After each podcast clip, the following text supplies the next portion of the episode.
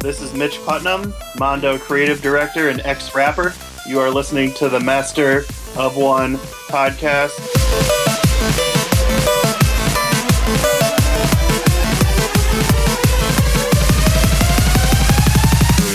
Welcome to another episode of the Master of One podcast, the podcast that just can't get warm enough no matter how many Afghans we pile on. Part 1 this week, we talk about Homeland, Castles of Burgundy, Cesar Moreno, we welcome Angie Callen back to the show, and we talk about the uncreative side of the industry as we dissect intern programs with Jason Craig. I'm Andrew, your Master of Art and Design. I'm Angie, Master of Wit and Agility. And I'm Luke, your Master of Toys and Games. So bundle up and shiver your way through another episode. Do you realize we do all of that without commas?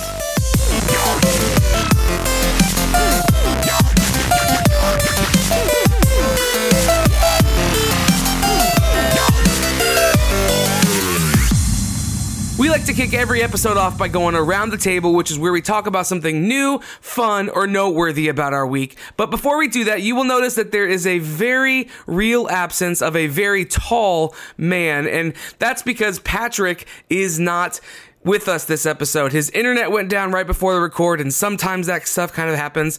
And so we reached out to our friend Angie Callen and said, hey, can you hop in and help us out? And she said, absolutely. And so everybody welcome Angie to the show. Woo-hoo. We are super excited to welcome you to the show, and you will bring, like you said, the Master of Wit and Agility, which we will dissect as the episodes go on and what that means. But you are a smorgasbord of interesting nuggets of information. So we are just now starting to peel that onion. I almost said orange. If you peel an orange, it's just orange. One and done, right? I mean, but it's one and done. That's true. Yeah, it's just different sections. Or some friends, if you will. So anyway, with that being said, Luke, why don't you kick off the around the table? Okay. So this week, man, I didn't really do much stuff. I've been getting ready. You are visiting at the end of this week. Patrick is visiting at the end of this week. So I've just kind of been getting stuff ready. We're moving studio space. Like we're trying to downsize a little bit. So I have a whole bunch of equipment and furniture from the studio at my house. And so now I'm trying to put the pieces together and figure out where it all fits. Wait, you're not are you not going to have studio space in a storefront? Right. Yeah. Cause everything we do is location based now. We were doing a lot of product work and not enough to really warrant keeping a studio. And so we are trying to go without it. And, so far. That's awesome. What? I think that's awesome. I think that you become more agile. Exactly. I'm trying to be like Angie. Yeah. I'm just trying to make it happen. Yeah, it's just been getting that stuff ready. I did get something awesome in the mail. I'm going to grab it real quick, and I'll show you. Luke will conveniently leave out his lack of preparedness. He literally never leaves mine out. I only have so much desk space. Okay. So I got in the mail from a friend of mine hooked me up for some review copies stuff of this. It's called a Freewave Orbit from Velo, and it has this. I have this platform on it that came with it. What it is basically a turn, a camera base that will rotate. You can set it for a certain rotation for 360 panorama, photography stuff. But then it also has this base plate that you can put on for product review. If you're doing YouTube review videos or product videos, you can put that on there and set it as a little mini rotation for reviewing things. It's really cool. And then he also sent me a... Hang on. Can we pause on that for just a second? Yeah, go ahead. Because I don't fully understand. So it looks like the camera base is what rotates, right? Yes. Okay, but then you put the little turntable on. Do you then need? So it's not a camera. It's a base for a camera. Uh huh. So on this, you put a camera on here, and it will rotate. Right. Yeah. He's one turntable short of two turntables and a microphone. It's true. Well, it's true. Just clap your hands and just clap your hands. Yeah. So, this thing is cool. Okay. I want this for bomber bindings. There you go. But I way to agilely. I don't think that's the word. That's the one. That's the one you're looking for. I immediately regret that word choice. Just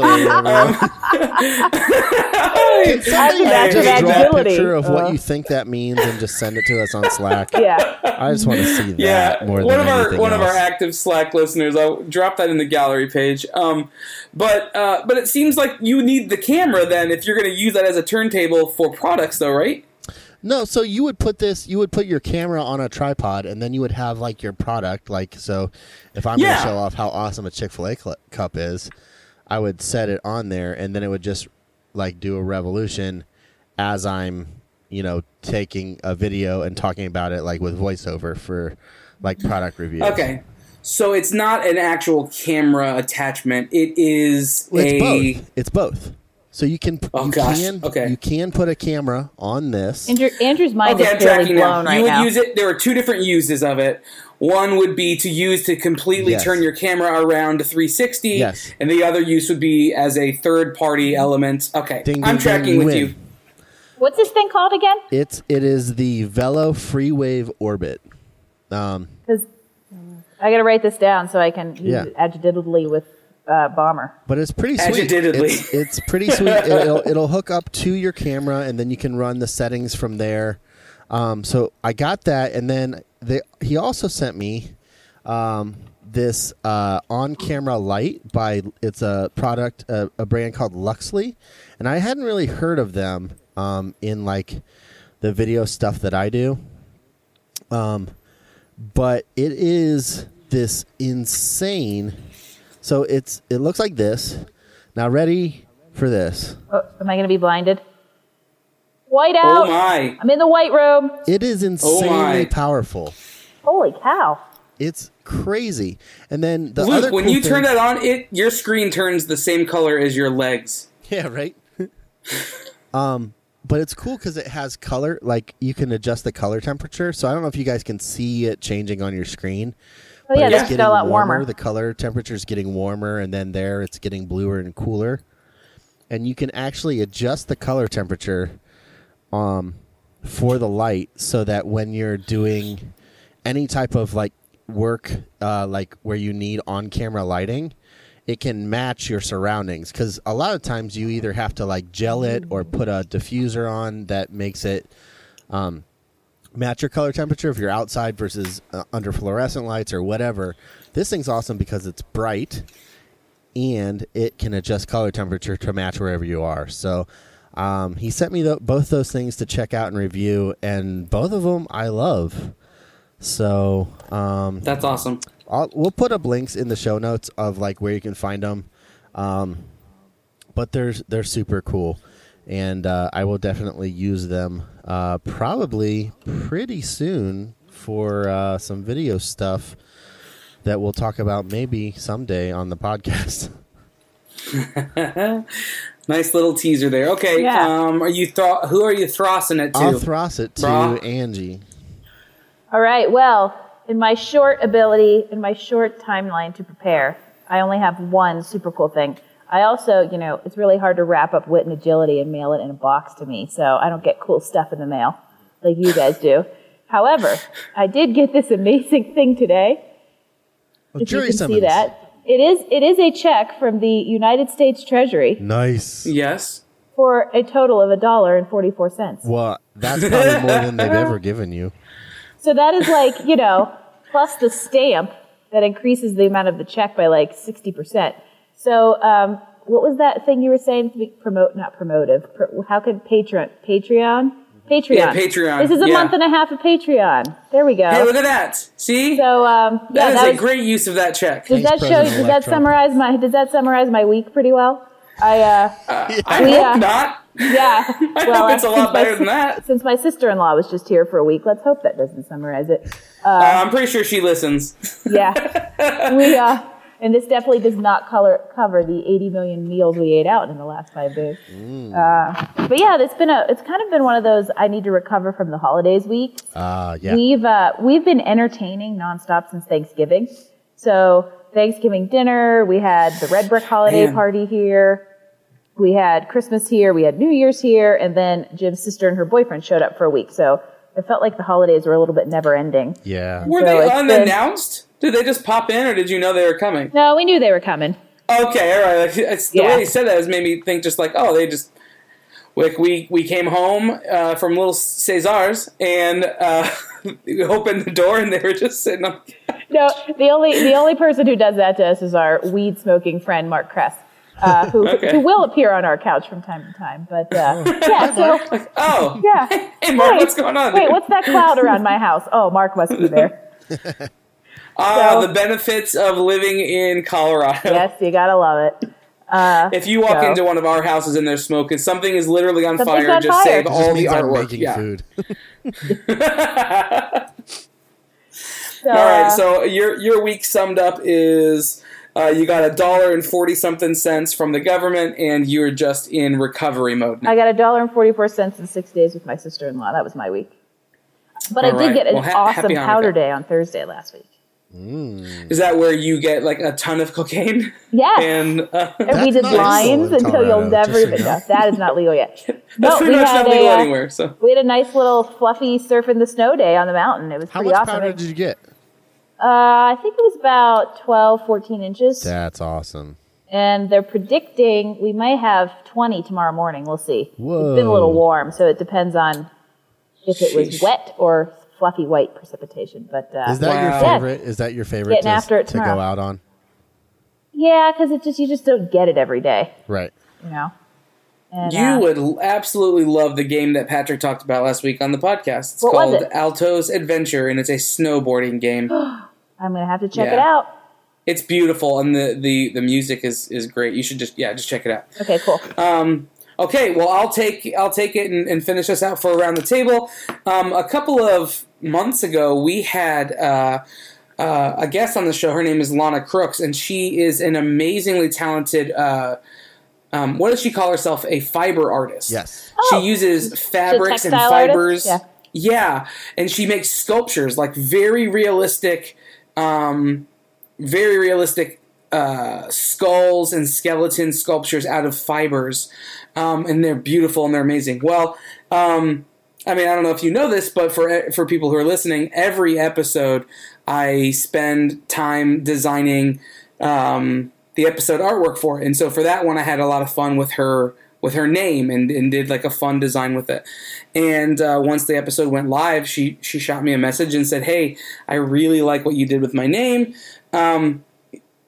Is there a way that I can buy that from you and use it as like my logo for things?" And we worked it out. I'm like, "Yeah, you don't have to buy it from me. Like, yeah, just take it. Here's all the design files for it. Take it, use it, that'd be awesome." And so she just came out with, she did a collaboration with Rotofugi, which is, like it's a designer toy or designer collectible, like website and like curator. And with another artist who right the second I'm totally blanking on, she put out a series of sculptures and then enamel pins. And she sent me, so I got in the mail today, the entire set of her enamel pins. Cool. With, if you look down there at the bottom, her new logo. So, super great, super nice. She sent me a note with it, too. Here's it's a little screen-printed note, and on the back she wrote me a little message. And, man, I love this community. I love the artists that we get to talk to. I can't think of any one person we've talked to on the show who hasn't been amazing, you know? And it's just cool. It's cool to have stuff like that show up in your mailbox and know that you got to contribute and they're not contributing back, and it's super fun. The other thing that happened this week is I've been like really hunkering down. There's a project coming up. There's a gallery show that I don't think I'm allowed to say much about it right now, but maybe in the coming weeks I'll be able to. But I got asked to participate in it, and I've been working diligently on my piece for that, and I'll you know, I'll give a little quick glimpse for you guys who are sitting here looking, but it's like a pencil shade drawn image, and I'm going to scan it in and do all the cleanup work and stuff inside of Photoshop.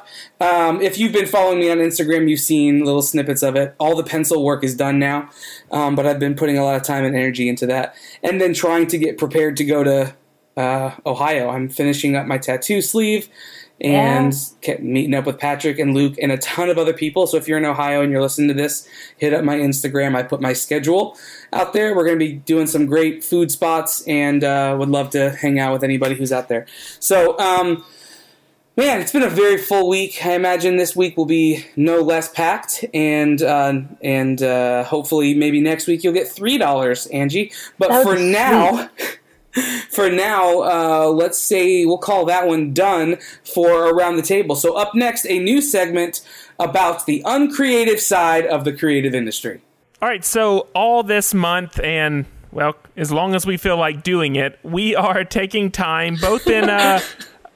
both in our longer Friday interviews, but also just kind of interspersed throughout the week to talk to people about what we've dubbed the uncreative side. We're kind of asking the questions that maybe we haven't up till now, or it might be the questions that you don't normally think to ask, or, whatever. So these are questions less about, the art you produce and your style and your process, and more about how do you connect it with people? How do you get in the right person's hands? How do you manage people, et cetera, et cetera? So today, the next person we're talking to is, he's a fan of the show, but an incredible artist, speaker, more and more. He'll tell you about it, but we're talking to Mr. Jason Craig. How's it going, guys? What's up? Hey. Dude?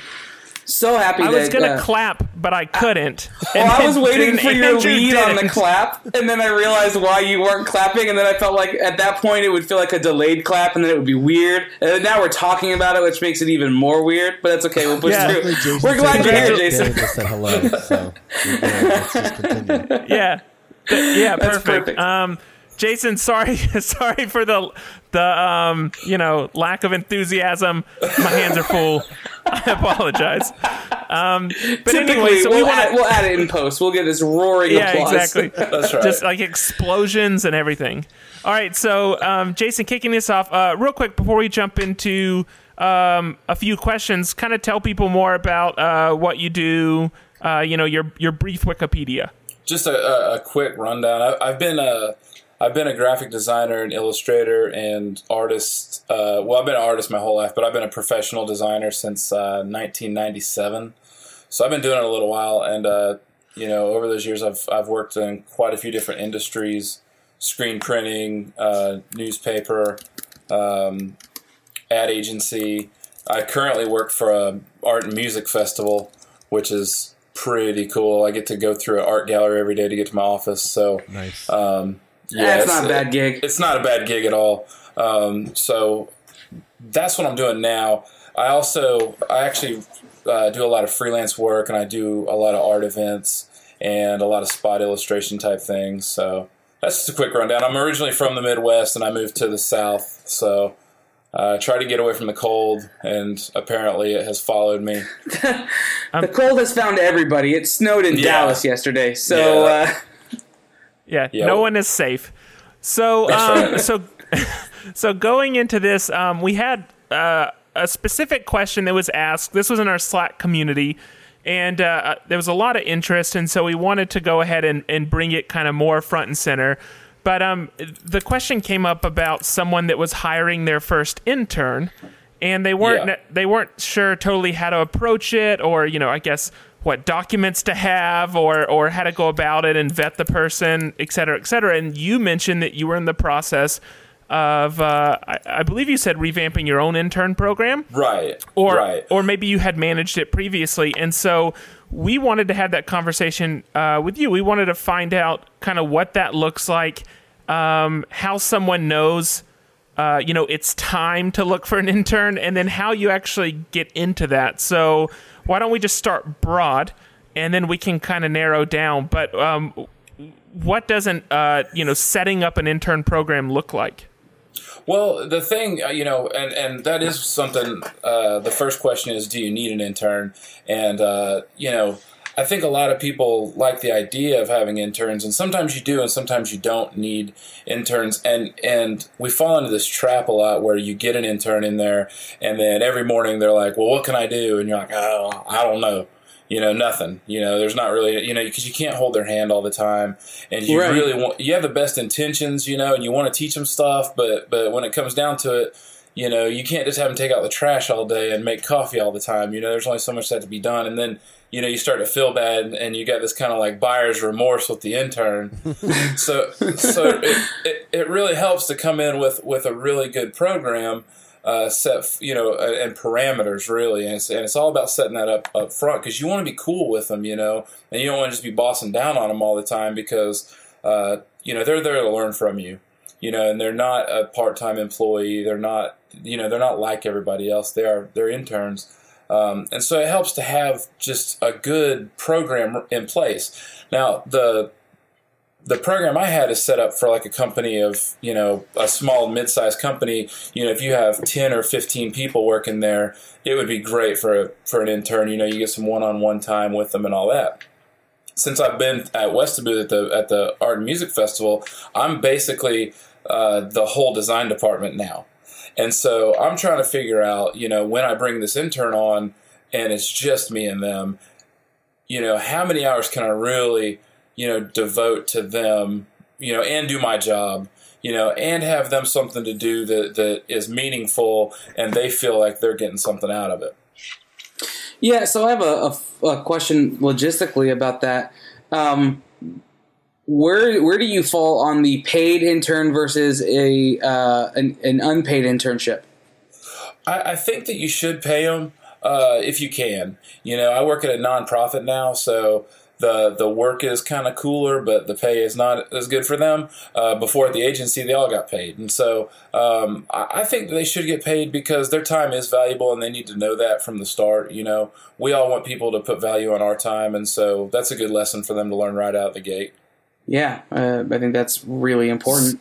I wanted you to, you said you were kind of asking this question a bit too, and I want you to maybe provide more clarity. You made the comment about how, you know, you're there to train them, that they're there to learn from you. At the same time, you can't just always be holding their hand. So right. How do you encourage and find that balance? Well, I think that there's when you build an internship program, you need to have three things. One, you need to have kind of a project for them that is going to take them the entire, you know, you need to set a timeline for it. So if it's a 3-month or semester or summer or whatever that is, they need to have a project they can work on that's going to take them that entire time. And that's what they're going to be working on. Then they need to have some kind of, I hate to call it busy work, but if you have some what somebody told me was bread and butter work, something that happens every day that they can actually do. You know, they need to have something like that. And then you need to set aside time, and I would say at least, you know, 3 hours a week with them that is just one-on-one time with you. And that's why it works well if you have, say you had 5 or 6 designers, and each one of them can spend some time with them a week one-on-one. You're only giving up 3 hours, you know, devoted to them, and then they're really getting a lot out of it. But they got to have something to keep them busy, and then they have to have kind of like a bigger picture thing that they're working on. That way they're not asking you every morning, what can I do, what can I do, what can I do? Yeah, it's smart. I mean, how many internship programs have you been through? How many interns have gone through your system? Well, whenever I worked at the Alt Weekly, and it was just constant. I was there for 3 years, and we constantly had a team of interns. And then at the agency, we had quite a few. And then now we've got one, and I'm gearing up to put the next phase in there. So it's actually been quite a few, and I've had a lot that have went on to get some really jobs, and might be my boss one day. So I'm pretty proud of some of the people that I've had the privilege to work with, you know. And that's the thing too is that you know, because we've been doing this a long time, our techniques are a lot simplified. You know, we know how to do things quickly, but our insight, you know, we think, you know, 10 steps down the road, and interns are kind of the reverse. You know, their technique isn't as good, and so they'll take 10 more steps, but their insight is, it's simple. You know, they see things in a more pure way because they don't have the habits, or they're not just wore down, or they're not burnt out, you know. So they see things in a simple way, and you need to learn from them and get that perspective while you can, because they're just going to be like us in a few years. They're going to be like old jilted, you know, cratchety designers. But right now they're all fresh, you know, and it's a good opportunity. Yeah, they haven't been tainted by the cutthroat world of design yet. That's right. That's right. They haven't found out that they're not going to get paid much more than they are when they're interns. Well, you know, it's so it's funny. You and I were talking, and you and I have a common relationship. You and I both have a friend named Russ, and yes. And Russ used to work with you at one point. And it's funny. Russ's name has actually managed to come up on the podcast several times in recent memory. Yeah, but it's true. You made the comment that. Russ was actually I'm trying to remember what you said, something along the lines of like stubborn happiness or something like that was actually very life-changing for you. Well, you know, he was the first, you know, I'm a little bit older, and so I'm on the other side of that millennial line. And so he was really the first, you know, millennial type, you know, true millennial that I'd worked with real close. And, you know, up until that point, you know, I'd been designing quite a few years, and the thought was, you know, you cut the throat of the guy next to you. Don't let anybody take your job. If you walk through a door, you brick it up behind you, you know, and that's kind of how all of us got through, you know, we all did that. And then whenever he came along, it was more, you know, everybody's friends, and everybody can share these resources, and everybody can teach each other and learn from one another. And at first, I rejected it. You know, like I was getting a heart transplant from a llama or something, you know. You paint quite a picture, my friend. Yeah, well, but you know, but the thing was that he never ever gave up, and so it was like, you know, we live in Augusta, and it's about 3 hours from Atlanta, and it'd be Friday morning. He's like, "Oh, you want to go to Creative Mornings?" I'd be like, "No, I don't want to go to Creative Mornings." You know, it's just, and it would be constant, you know. And finally, he just kind of he wore me down to where. I started to believe in what he's saying, and it's a blend. You know, I still cut the guy's throat next to me, but you know, that's not my drive. You know, and so I learned a lot from him. You know, just being around him and just seeing his enthusiasm and just kind of his, you know, very idealistic way of looking at things. You know, I was more practical. You know, I was more like, you know, if I teach this guy my job, he might take it one day. You know, and now it's because of that. You know, whenever I learn a new skill, I want to teach it to somebody else so that I can make room to learn another skill. You know, and so it's really changed me a lot, and it's made me a lot more optimistic about my career. Oh, yeah. I can see that. Yeah. Well, very cool. Well, I think that's the awesome flip side. I know that. So this wasn't an internship, but I was a tutor when I was in school, and I remember thinking that, well, you can't do that until, you know more than all the people that you're talking to. And actually what I learned is that that wasn't the case, and I actually learned a ton just trying to teach the people around me. And right. So I guess my point is taking on an intern, like if you have the work and you have the space, I think... So some people, again, can be overly optimistic that they just, have someone to do all their busy work. But I think Some people can understand the challenge of like, no, I need to meaningfully contribute to that person. And can I really do this? And what I would say is be excited for the opportunity, because you can learn just as much as you can teach. Oh, absolutely. But you also have a lot more to contribute than you realize. That's true. You know, and I mean, the thing is that a lot of these interns, they're in school and they're learning how to, do this job when all conditions are perfect, and so without being cynical about it, you got to show them that these conditions, they're not always perfect, not everything, sometimes the client just doesn't like what you did, and there's, there's no textbook that will make them like it. It doesn't matter what school you went to, and sometimes that's kind of hard for that person to overcome the first time it happens, and so to have somebody around that's got a lot of experience that's been rejected 1,000 times, you know, it helps them a lot down the road, you know.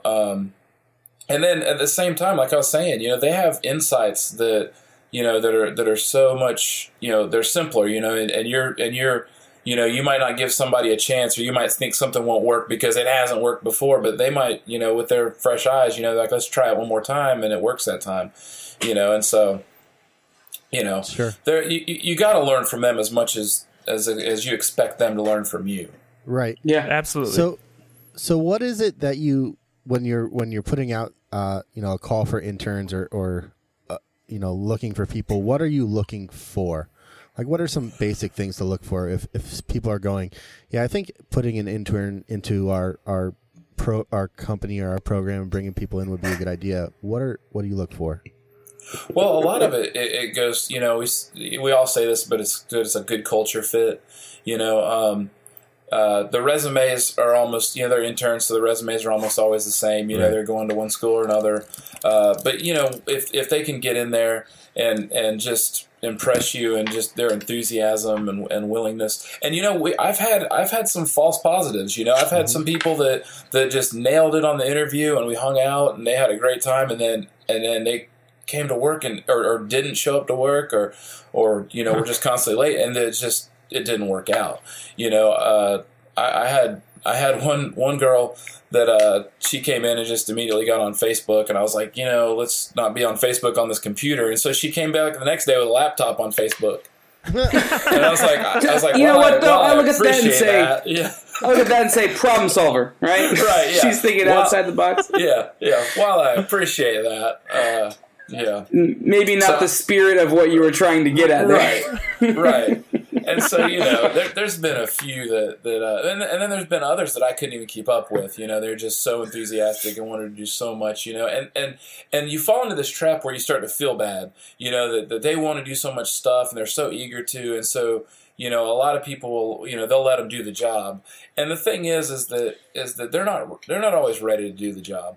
You know, if you're an intern at NASA, the astronauts aren't feeling bad that you're not getting to go out into space. Right. You know, and so, you know, and so you got to kind of remember that. That's a great point. So let me ask the natural follow up to that then, I think. So you've talked about what you look for. Where do you look? Well, you know, fortunately, I've worked at some pretty cool places, and so they've always kind of came to us. But, you know, the colleges, and especially summertime, you know, there's always people coming home, and I've just always worked at some pretty cool places that there's usually a pretty good list of people wanting an internship. And so, you know, you just kind of go through, when it comes time, you just go through those people and kind of look and follow up with them and you know, just see if they can come in. So a follow-up to that follow-up then, I just want to clarify, because just shut up, Luke. It's fine. For people who maybe don't work at a place that's super awesome, or maybe they're just individuals who are out there who are wanting to bring someone in to help with some of the day-to-day stuff, and then doing that side training and learning and stuff. Would you just say, like, keep an eye out for people who may have hit you up on Instagram and asked you a lot of questions about how you do what you do, or you see that one guy that constantly likes your posts and you realize that he lives, you know, like what's the, what do you look for when it's maybe when people aren't beating down your door to be interned by you? Right. Well, one thing that I think is really valuable resource is to make friends with all the college professors that you can. Because they know who's, you know, a hard worker, and they know who to send to you that's going to, you know, impress you, you know, because they don't want to look bad either. And so, and I find actually the business schools, you know, the marketing departments and the people that want to do PR and things like that. Don't just think of, like, you know, people that want to be a graphic designer. You know, there's a lot of different fields that relate to what we do that can really help you. I mean, there's people that can do social media and things like that. And so, you know, it's not necessarily somebody that's going to be putting a pencil to paper and sketching things out. Some of them are, you know, people that are trying to get a marketing degree, and, you know, you can teach them just as much, you know. And so, I you know, and there's, everybody's near a college. You know, so get to know those professors, because there's a lot of that's a huge resource. Absolutely. You know? Okay, yeah, I think that's perfect. I mean, we started with the why, we kind of jumped to the when, and kind of ended on the where, but I think we hit all the points. So I think that's great advice. And honestly, I'm sitting here trying to decide if I can just hire an intern at my work to just like do half of my job right now. I like sublet out my my pay. It'll be fine. But seriously, Jason, you're going to subcontract all of your stuff to your intern. That's right. Yeah, that's what I'm going to do. That's what I picked up. No, I'm just kidding. Jason, seriously, thank you for your time. We appreciate the insight. And where can people find you? I know that you do a bit of speaking, so where can people hear you and then go see your work? Let's see. I mean, I'm on Instagram. Jason the 29th is my Instagram handle. I post on there pretty regularly. You know, I'm on the usual stuff, Dribble. I'm going to be at Crop Con in Baton Rouge in April at Creative South. I'm hosting the workshops at Crop. Cool. So that should be fun. I think they tricked me into working is what's happened there. I think that's what went down. So I'll be there doing that with a bunch of cool people, and then I'll be at Creative South. I'll probably have a merch booth or something. I don't know, but yeah, you can always hit me up. And I do, honestly, a lot of one-on-one stuff. I mean, I do this. I'll just, I'll get on a video call with somebody and give them the same advice. So, I'm always around. That's awesome. And it should not go without saying at this point, your work is amazing. We spent this whole time talking about people who help you alongside you in your work, but go check out his stuff. His design stuff is on point. It's really, really great. So, dude, thanks for taking time to chat with us and giving us insight. And maybe next time we have another a question on the Slack channel, we'll hit you up and you can share your wisdom once again. Absolutely. Absolutely. I'd love to. Have a good one. Thank y'all. Up next, Master Categories. So our master category section has arisen. Sure. See, it's here. that's how you should say it. You're here. It's time for our master. No words larger than three syllables. It all just goes downhill after three. Mm-hmm. Master Category time is here, and because we already had our Master Categories figured out and divvied up, we essentially assigned Patrick's Master Category to Angie. And because she is so agile, she came ready to go. She came out swinging. And so, Luke, why don't you do us a favor and kick us off? Show Angie just what it's like to be the master of a category. Okay, I will. It's just like this. That's pretty bold.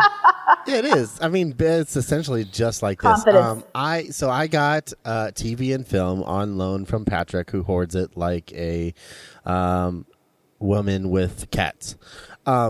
Wait a minute. I have a cat. You mean a cat lady? Yeah. Is that what you're getting at? Okay. I'm going to talk about a show that I am super late on, but it's still going. They're still making new episodes and new seasons of it, but I just jumped in at the beginning. I'm talking about Homeland.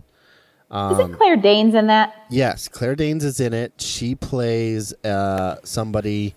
that's on like the terrorist like task force for Homeland Security, hence the name.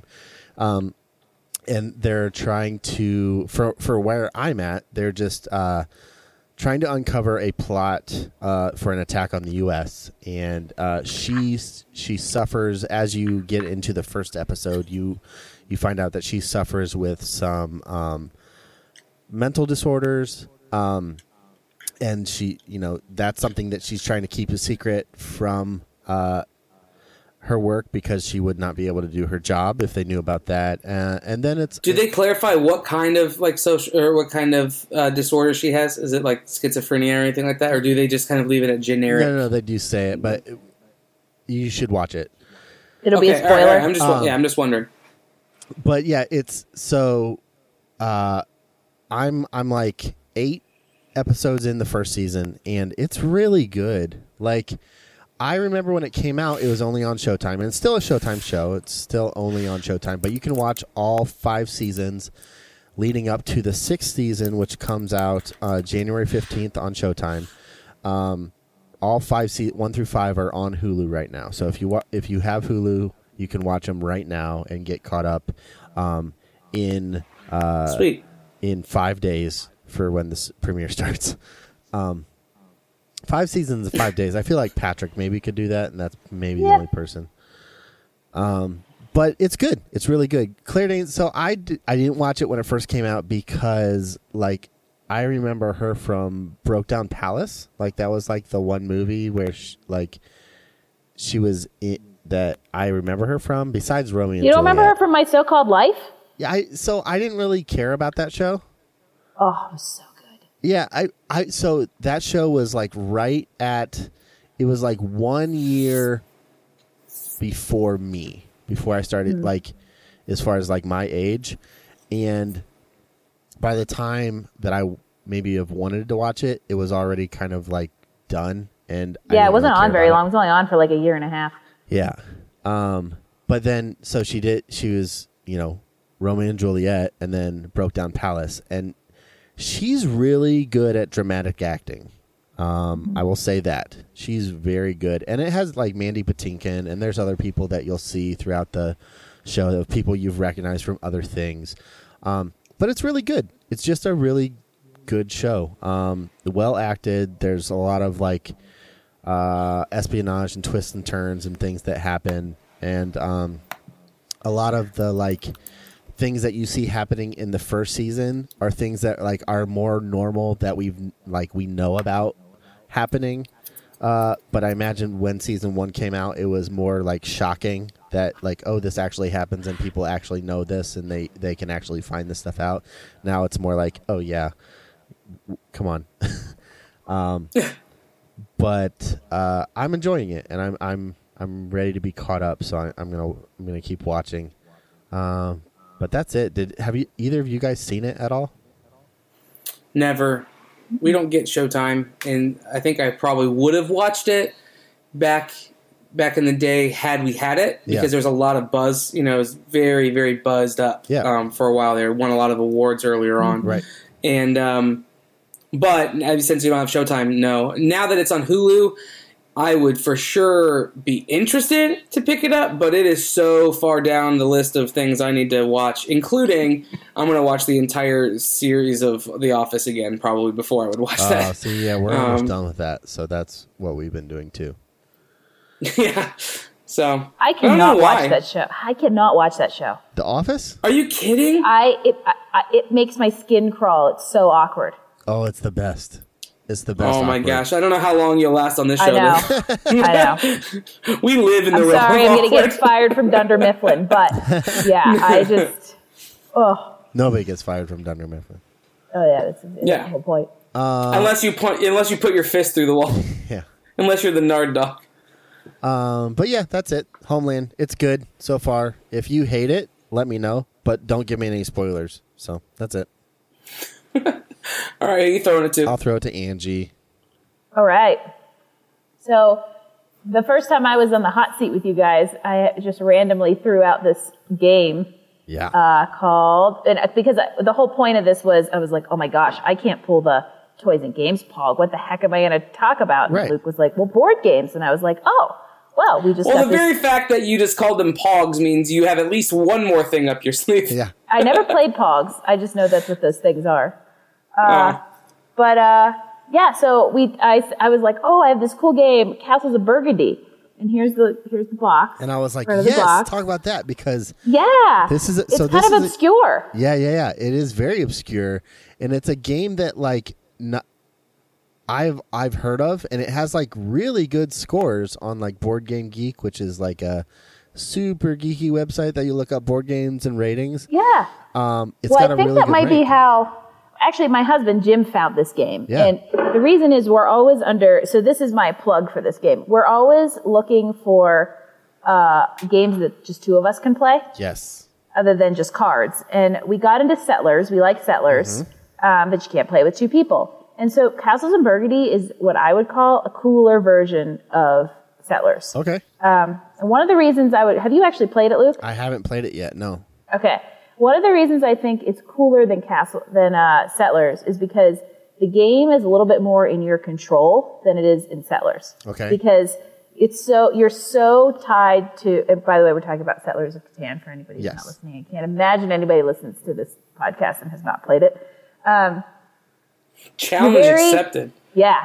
It's very luck of the roll in a way with Settlers. Whereas this, you have multiple kind of ways you can go about your strategy that isn't so tied to the rolling of the die because you've got ways to compensate it. So you play, here's a little board.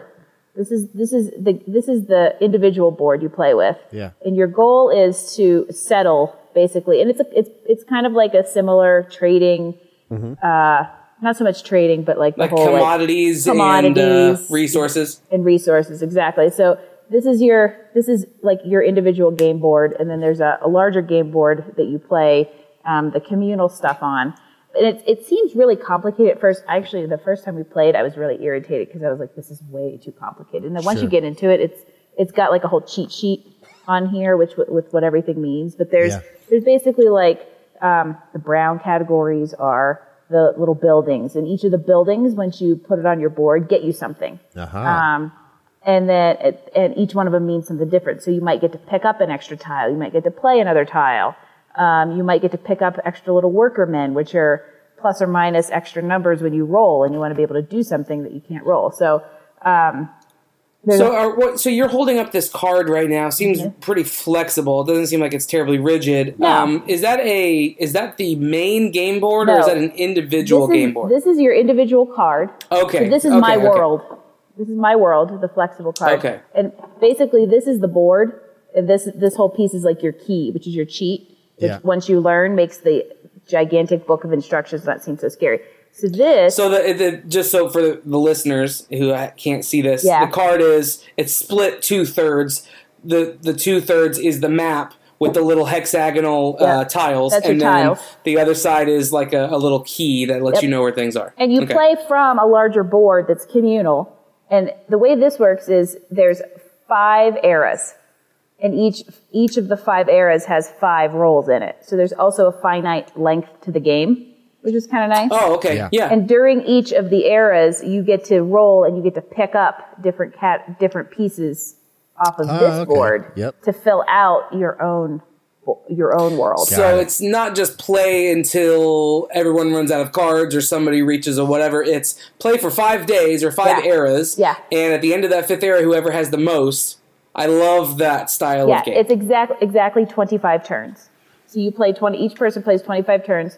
One with the most victory points wins. Right. And it's just a super cool, fun game. Lasts about an hour. It's a great game to play, you know, in the evening after dinner or something like that. And has been a really fun 2-person game for us. So highly recommend it. 2-person games are not easy to find. They're hard to find. We've tried a few other ones. I can't even remember them off the top of my head, but this has definitely been our favorite so far. Especially ones that require a bit of strategy. Like those are where it's a little bit harder. And there's only so many nerds we can play. Right.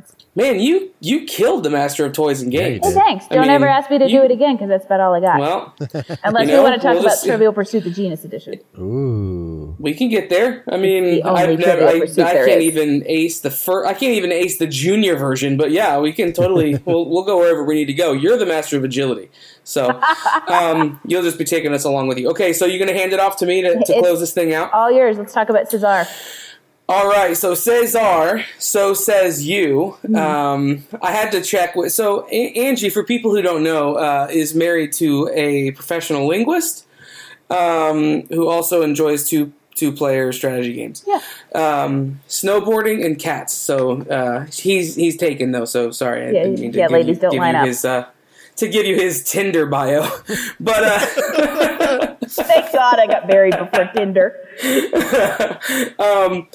So a movie that I've talked about a few times on the show is Kubo and the Two Strings. It's the Leica film, their newest film to their catalog. It's stop motion. They broke all sorts of they have so many groundbreaking techniques that they use to make this film. Blah, blah, blah. I've said all that stuff before. Go listen to those episodes. Now, there is some peripheral stuff now coming out, some collateral coming out, and artwork coming out from, like, licensed work. There is very, very, very, very limited licensed work coming out from Kubo. But I happen to have in my hands one of the few pieces that there is. And it's the new vinyl album from Mondo Records, of the official original motion picture soundtrack. So I'm going to show it to you guys on here. You can see it. I'll hold it on here. If you haven't seen it, if you're just listening, it's on my Instagram. I posted it just the other day, so you can go and just go back a couple days and see it. But at first glance, this thing is beautiful. The colors, the styling of it, the artwork is all done by a man named Cesar Moreno. So right off the bat, you look at it, and on the front, it's Kubo with his little, I can't remember what the name of that guitar is, that three-stringed guitar, and Monkey, and the little origami birds flying out behind him. If you've seen the movie, that all makes so much sense to you. But the artistry of this does not stop with the cover. And honestly, it's a little bit of a let down in regards to the fact that I want all of these pieces that he's done, like, so that I can see them all at the same time. But you can't. You have to pick whether you want to look at the front or the gatefold or the back. But here's the gatefold. I'm going to try to show you guys. Ooh. It's Kubo fighting the main, like, centipede dragon character, the climax of the film. It is a beautiful depiction of this battle unfolding. And it's right in the center of this, right in the center of the album. And I'm going to pull this out. I'm going to try to pull out the actual vinyl. So, and then you'd think, okay, that's cool. The artwork on the outside, artwork on the inside. Yeah, okay, that's cool. But that's not where it ends. He continues on. Here's the one of two. It's a two-disc or two-vinyl set. Here's the second one, which is the moon version. So there's a sun version and a moon version, with the art continuing on the actual vinyl itself. Yeah.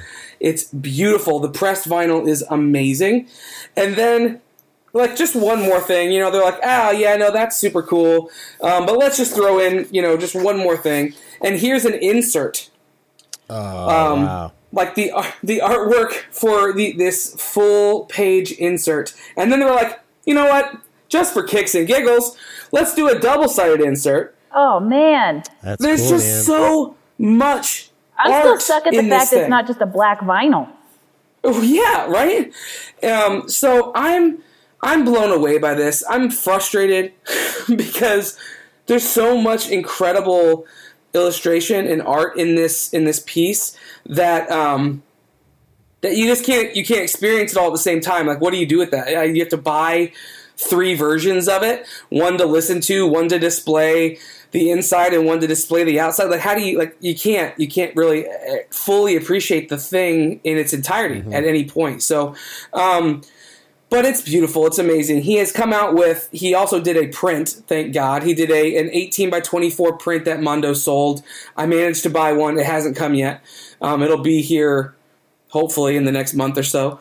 And it does depict a lot of these same, it's all in the same style. So it looks amazing. It's actually the 18 by 24 is the skeleton battle, like the massive skeleton battle. It's very, very cool.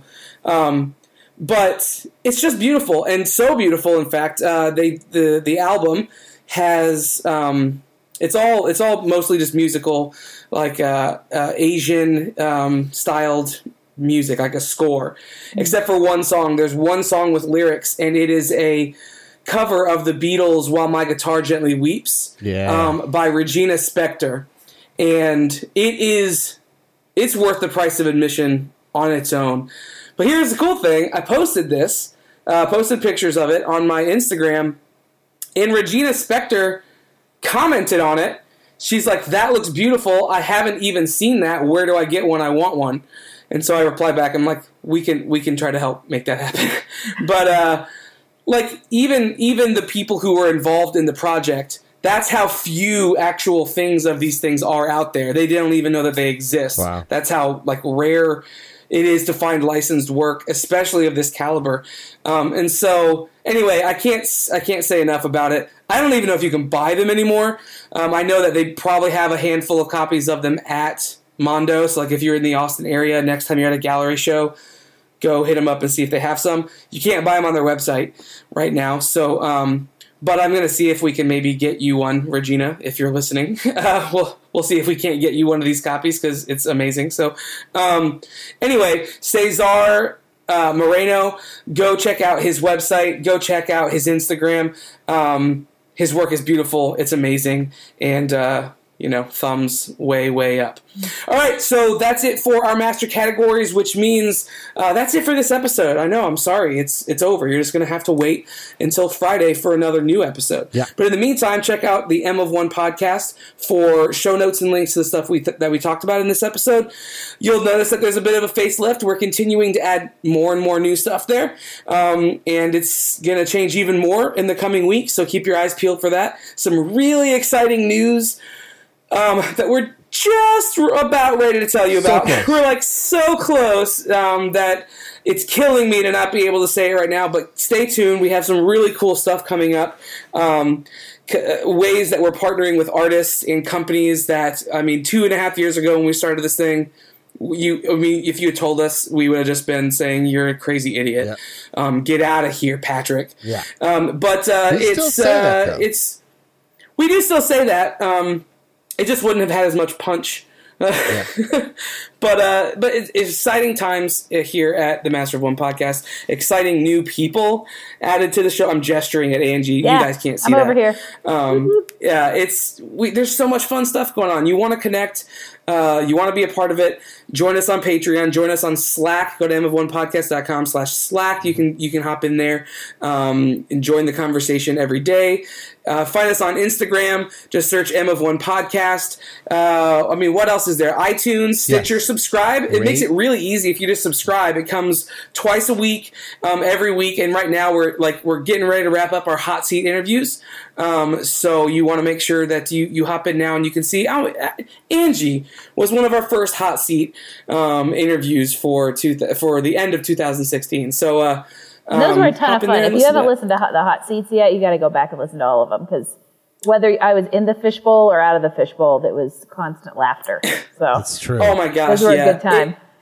And they're like, it's like Halloween in the sense that these are the fun size like Twix, right? So you can pop them in. They're not going to fill you up, but they're going to be a nice little snack on your way to like work or something like that. They're like 10 or 15 minutes. And you can eat like 6 of them. More Twix. Yeah, they're bites. Yeah, they're bite size. Yeah, absolutely.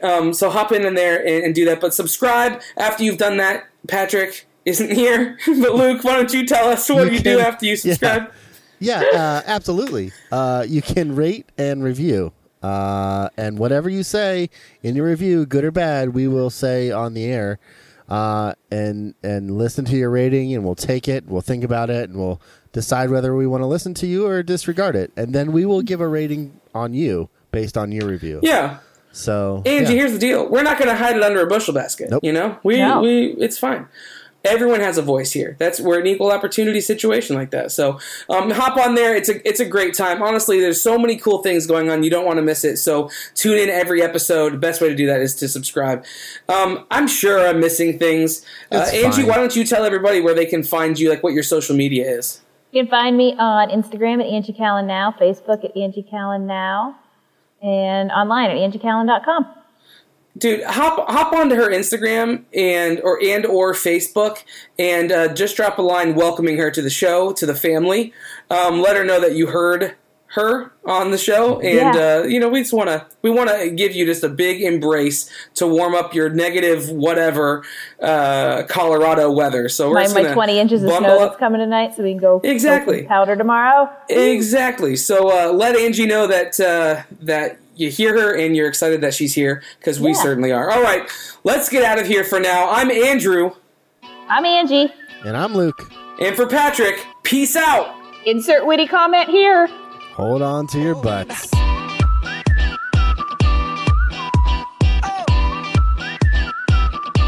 Just shoot for the stars.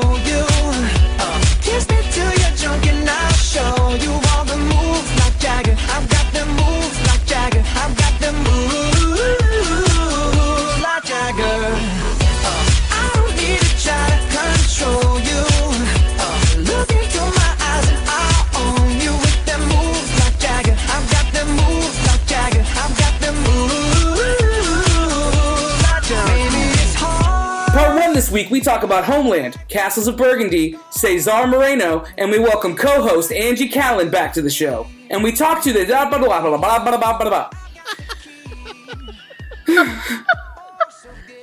I had a. This is how okay. We do it. Okay, this is what happens to my head, Angie. If I have a wrong word typed, even if I know that word doesn't belong there or that's not the right word. You still read the wrong word? I am Ron Burgundy, so...